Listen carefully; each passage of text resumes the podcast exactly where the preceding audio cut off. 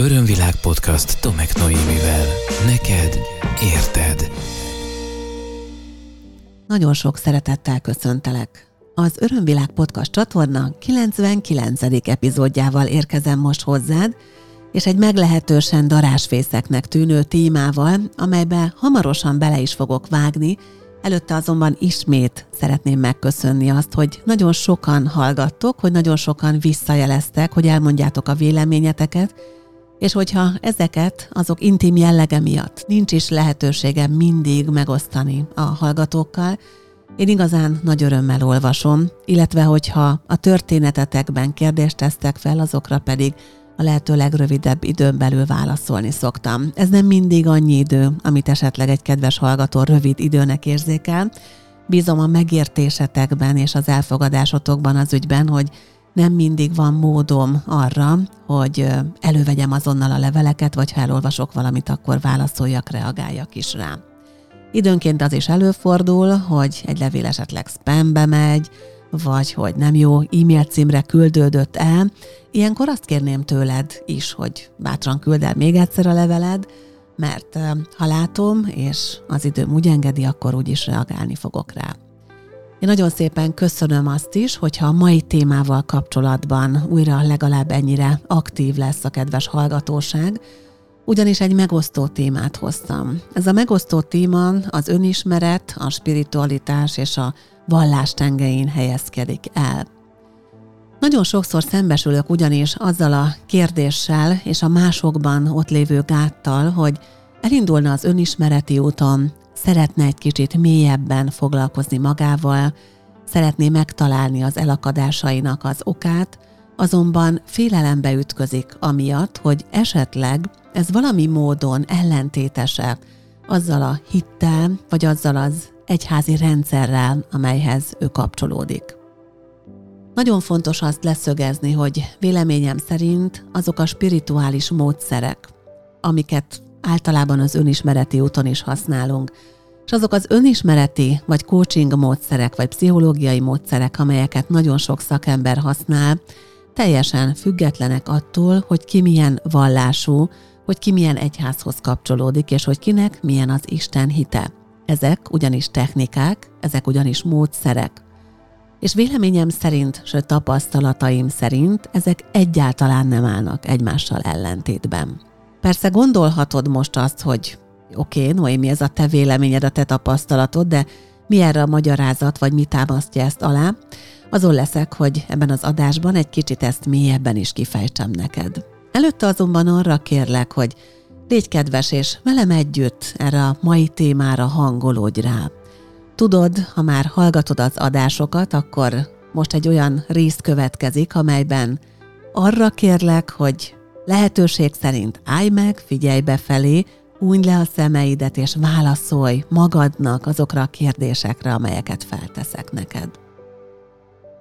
Rögtön az elején el is kezdeném egy vallásossággal összefüggő kérdéssel, és egyenesen neked szegezem, hogy te saját magadat vajon vallásosnak gondolod-e? Ez egy eldöntendő kérdés, igen vagy nem, úgyhogy lépjünk is tovább, és kérlek abba érez bele, hogy szerinted, a te értékrendszered szerint mit jelent a vallásosság? Milyen az, ha valaki vallásos?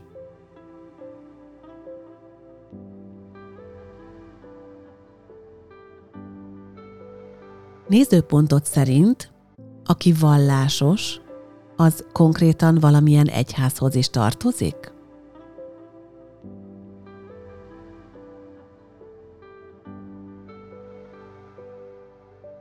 A te kifejezéstáradban, a te értékrendszeredben a hit, a vallásosság, az Isten hit mennyire kapcsolódik össze, mennyire egyenértékű, vagy milyen módon különböznek egymástól?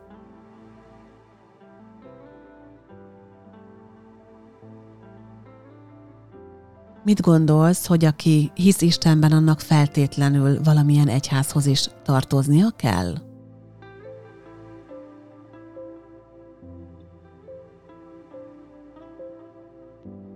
És kérlek a következő kérdésnél figyeld a tested jelzéseit is, Hát lehet, hogy az elméd mást fog sugalni, vagy más lesz az alapvető reakciód, mint amit a tested reagál erre a kérdésre. Szerinted, hogyha egy vallásos ember meditál, vagy olyan önismereti, spirituális módszereket használ, amelyek nincsenek benne a vallásos gyakorlatban, akkor bűnt követel?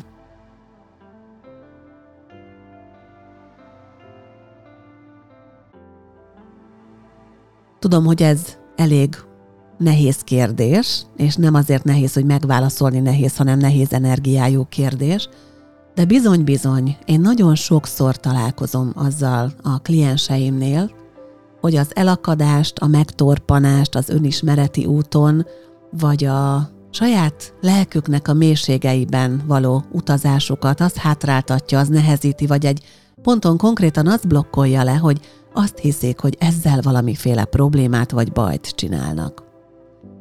Nagyon érdekes az, és persze itt a saját hivatáson felé szeretnék egy kis kitérőt tenni, ezzel vagyok ugyanis a leginkább tisztában, hogy amikor valaki elkezd érdeklődni a Theta Healing iránt, akkor ugye, vagy egy tanfolyamon részt vesz, akkor ugye előbb-utóbb találkozik azzal, hogy a Theta Healingben azt a mindenek felett álló legmagasabb minőséget, amelyet, amelyet vallásos szempontból Istennek szoktak nevezni, azt a Theta Healingben úgy hívjuk, hogy teremtő, tehát a teremtő névvel illetjük, ugye az angol creator az eredeti elnevezés, amit Vajana Style-ből a Theta Healing technika megalapítója is használ.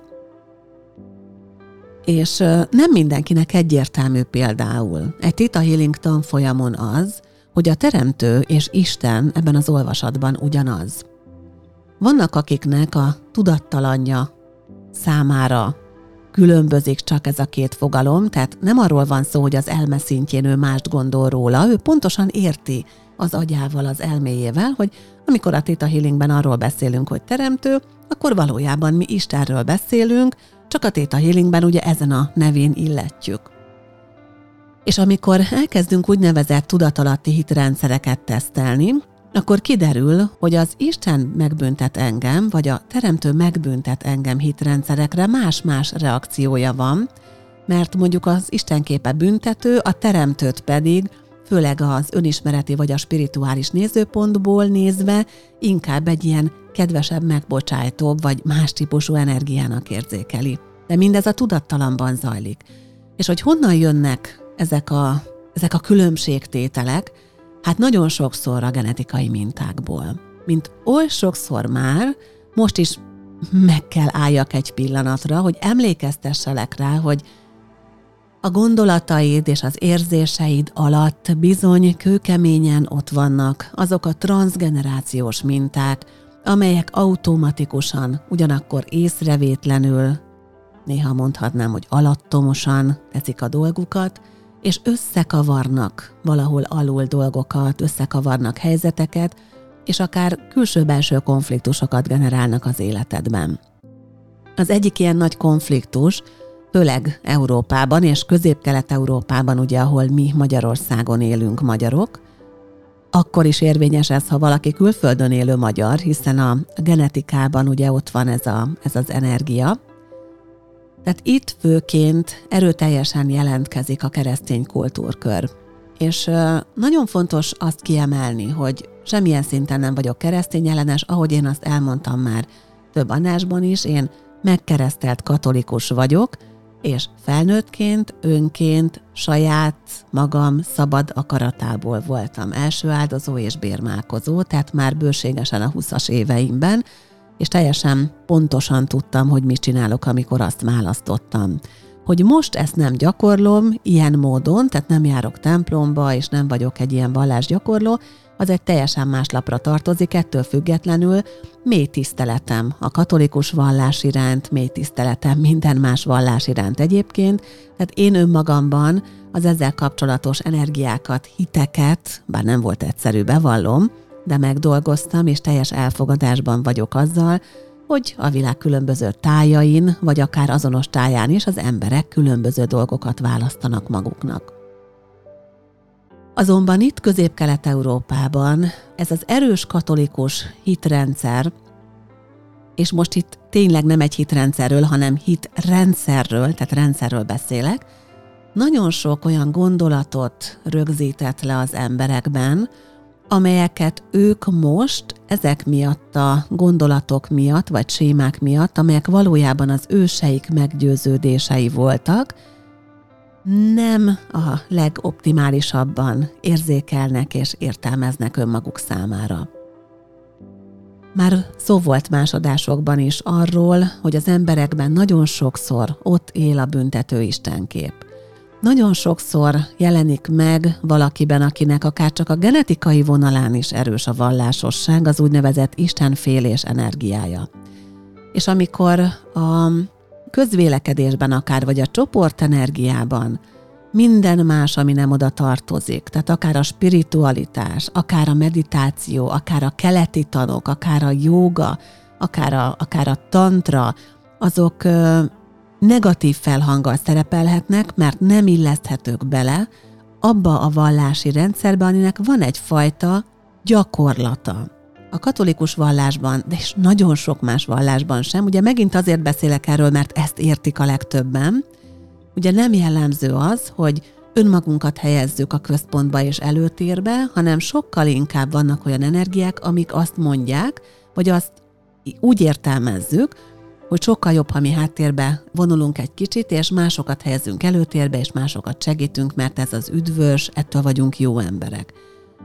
És ahol nagyon sokszor összeakad egyébként a, a vallásosság, a spiritualitással vagy az önismereti úttal, az pontosan ez a rész, mert nagyon sok ember, ahogy mondom, úgy értelmezi a vallásosságot, a vallásos hitét, vagy egy konkrét vallási rendszerben való működését, hogy ott nem szabad az ént felmagasztalni, hanem ugye kizárólag Istent magasztaljuk fel, vagy azt a minőséget, amit isteniként kezelnek, vagy istenekként kezelnek abban az adott rendszerben, mert más vallásokról is nyilván beszélhetünk. És ehhez képest ott vannak a különböző önismereti eh, pszichológiai és spirituális módszerek, amelyek pedig azt mondják, hogy igenis, nagyon fontos az, hogy te önmagad számára legyél az első, hogy te tudjál fontos lenni, hogy te önmagadat előre tud sorolni a sorban, hogy ne tedd magad mások mögé, mert abból a pozícióból bizony nehéz másokat felemelni, vagy nehéz példát mutatni. És ez egy nagyon komoly belső konfliktus lehet egy adott ponton. Számtalanszor láttam már azt, hogy az önismereti úton elindul valaki, megérzi annak az érzését, hogy megkönnyebbül, hogy megértésekre jut, hogy az istenfélés energiájából elkezd egy sokkal szeretetteljesebb módon kapcsolódni az Istenivel, vagy a Teremtővel, ki hogy hívja. Hogy elkezd benne letisztulni, elkezd benne leszelídülni az a, az a kép, amelyet a, a büntető apa képből indított ki valaha és amely egy, egy teljesen más, tényleg nem tudom más szóval mondani, ilyen szeretetteljesebb verzióvá szelídül, és egyszer csak megáll, mert bekapcsolnak azok a genetikai hitrendszerek, vagy akár azok a csoport tudatossághoz kapcsolható, köthető energiák, amelyek viszont azt mondják, hogy légy szerény, légy alázatos, hogy, hogy vont ki magad a középpontból, hogy helyezd mindig az Istent a középpontba, és az az érdekes egyébként, hogy a, a két rendszer nem beszél különösebben másról, csak más nézőpontból mondja el ugyanazt. És néha jó az, hogyha a szavakon való lovaglás helyett energiákba érzünk bele, minőségekbe érzünk bele, és, és megengedjük magunknak, hogy új jelentéseket kapjanak a mi olvasatunkban. Azok a gondolatok, azok a minőségek, azok a kérdések akár, amelyekkel már az őseink is foglalkoztak. Nincs azzal semmi baj, hogy ők másként gondolták, és mi másként gondoljuk. Attól mi nem vagyunk hitetlenek.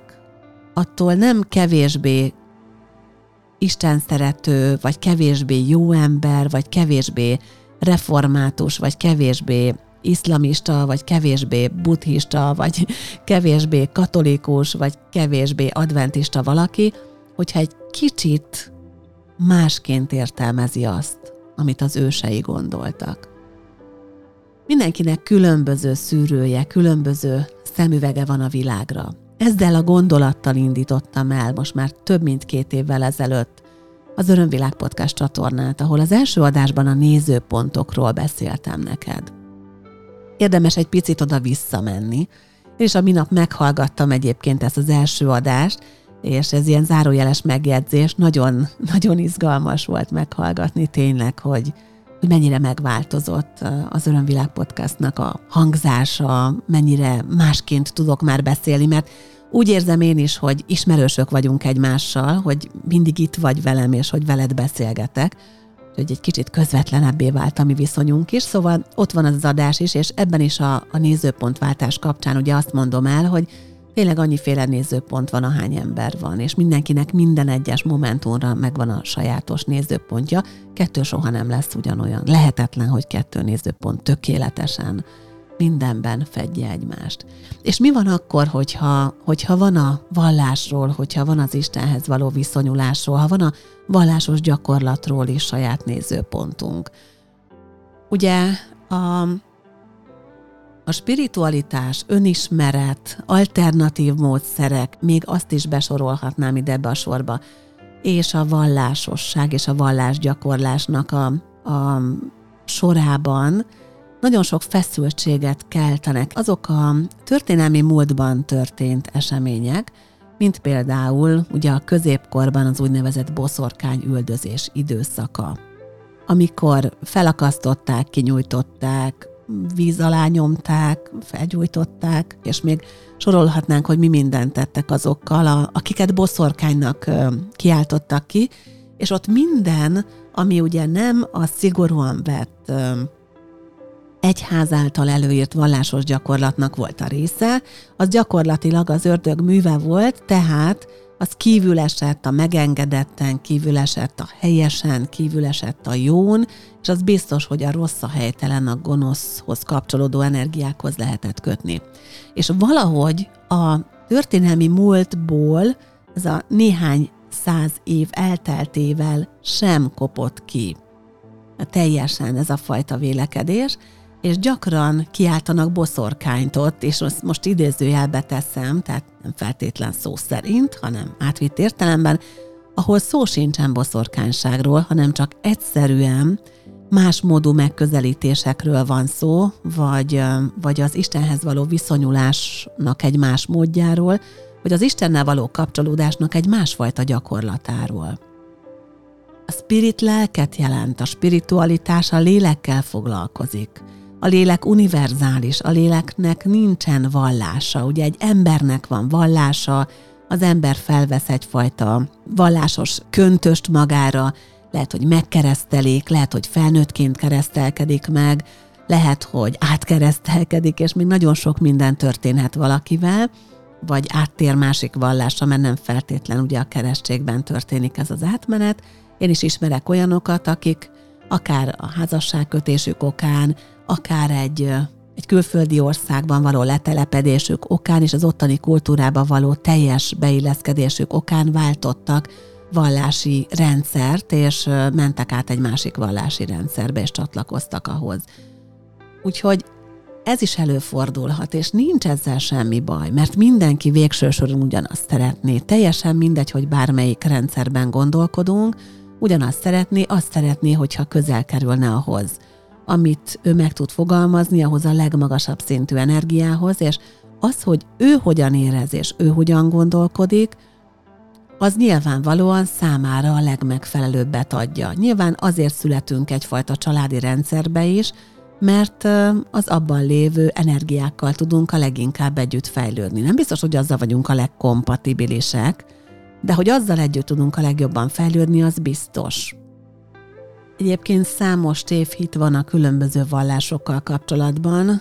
Minimum azt javasolnám mindenkinek, hogy vegye elő az öt világvallásról szóló klasszikust, és olvassa el, és egy kicsit mélyedjen el az öt nagy világvallásban, és aztán aztán mélyedjen bele abba is, hogy még mi minden lehetséges, meg mi minden van. Döbbenetes, de épp ma mutattam ezen a bizonyos világgal való kapcsolattan folyamon a résztvevőknek, hogy a 5-től a 38. oldalig tartóan vannak laponként, A4-es laponként két oszlopban felsorolva a különböző vallási rendszerek a világban. Elképesztő, hogy mennyi van.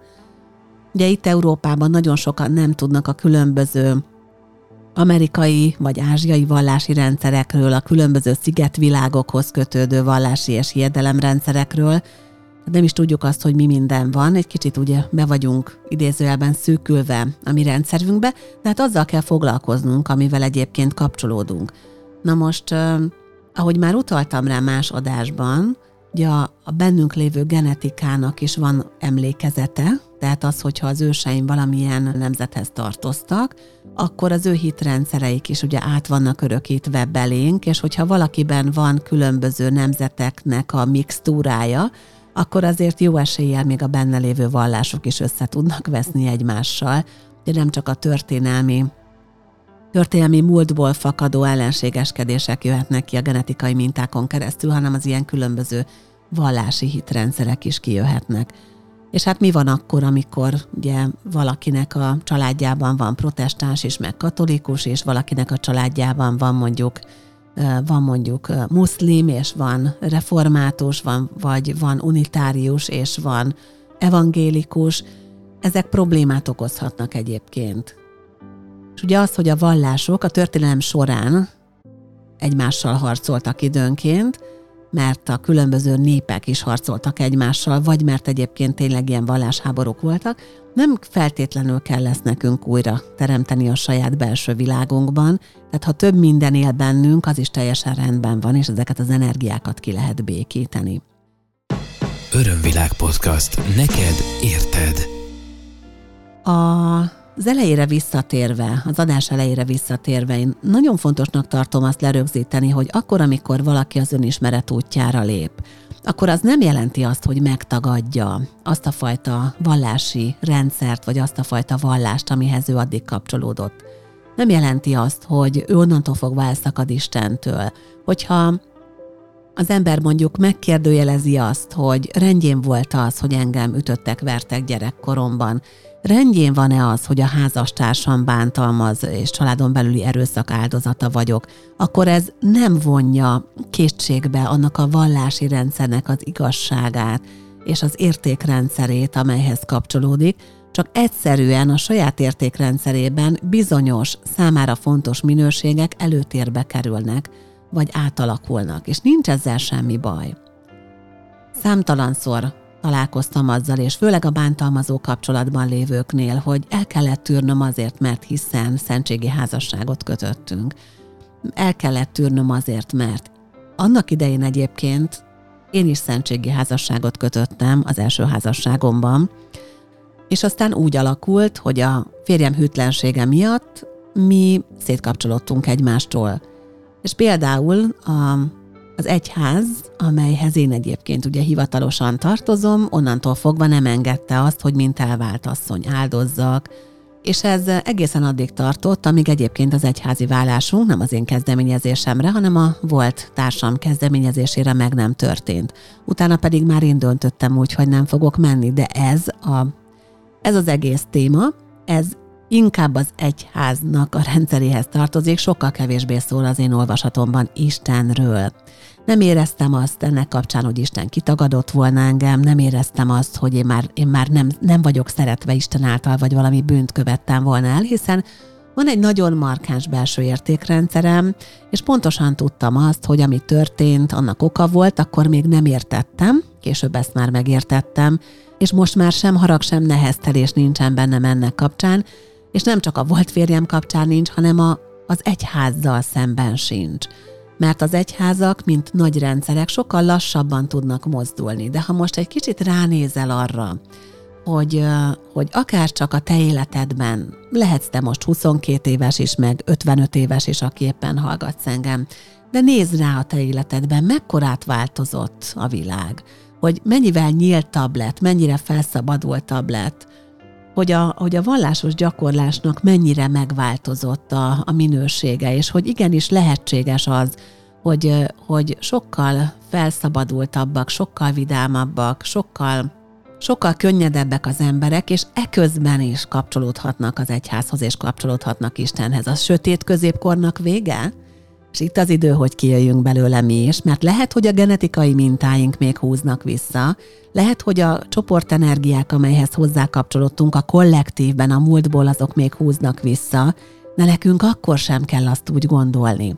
És lehetek én egyszerre katolikus, miközben meditálok, elmehetek Theta Healing tanfolyamra, miközben buddhista vagyok, lehetek én iszlámvallású, miközben önismereti körbe kapcsolódok be, lehetek én evangélikus, és közben elmehetek családállításra.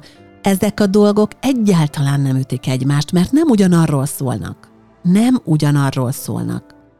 Ezek a módszerek, ezek technikák, ezek metódusok, ezek gyakorlatról szólnak arról, hogy hogyan ismerhetem meg magam, hogy hogyan tudom a saját elakadásaimat egy kicsit feloldani, hogy hogyan tudom megismerni saját magamat mélyebb rétegekben, hogy hogyan tudom megérteni azt, aki vagyok. És miközben ezekkel a módszerekkel befelé tekintünk, a közben tudunk a valláson keresztül egy olyan szeretetteljes kapcsolatot létrehozni a Teremtővel, Istennel, a mindenhatóval, ki hogy hívja, amely hozzákapcsol minket gyönyörűen, és segít minket kapcsolódni gyönyörűen ehhez az isteni erőteljes és csodálatos és hatalmas energiához.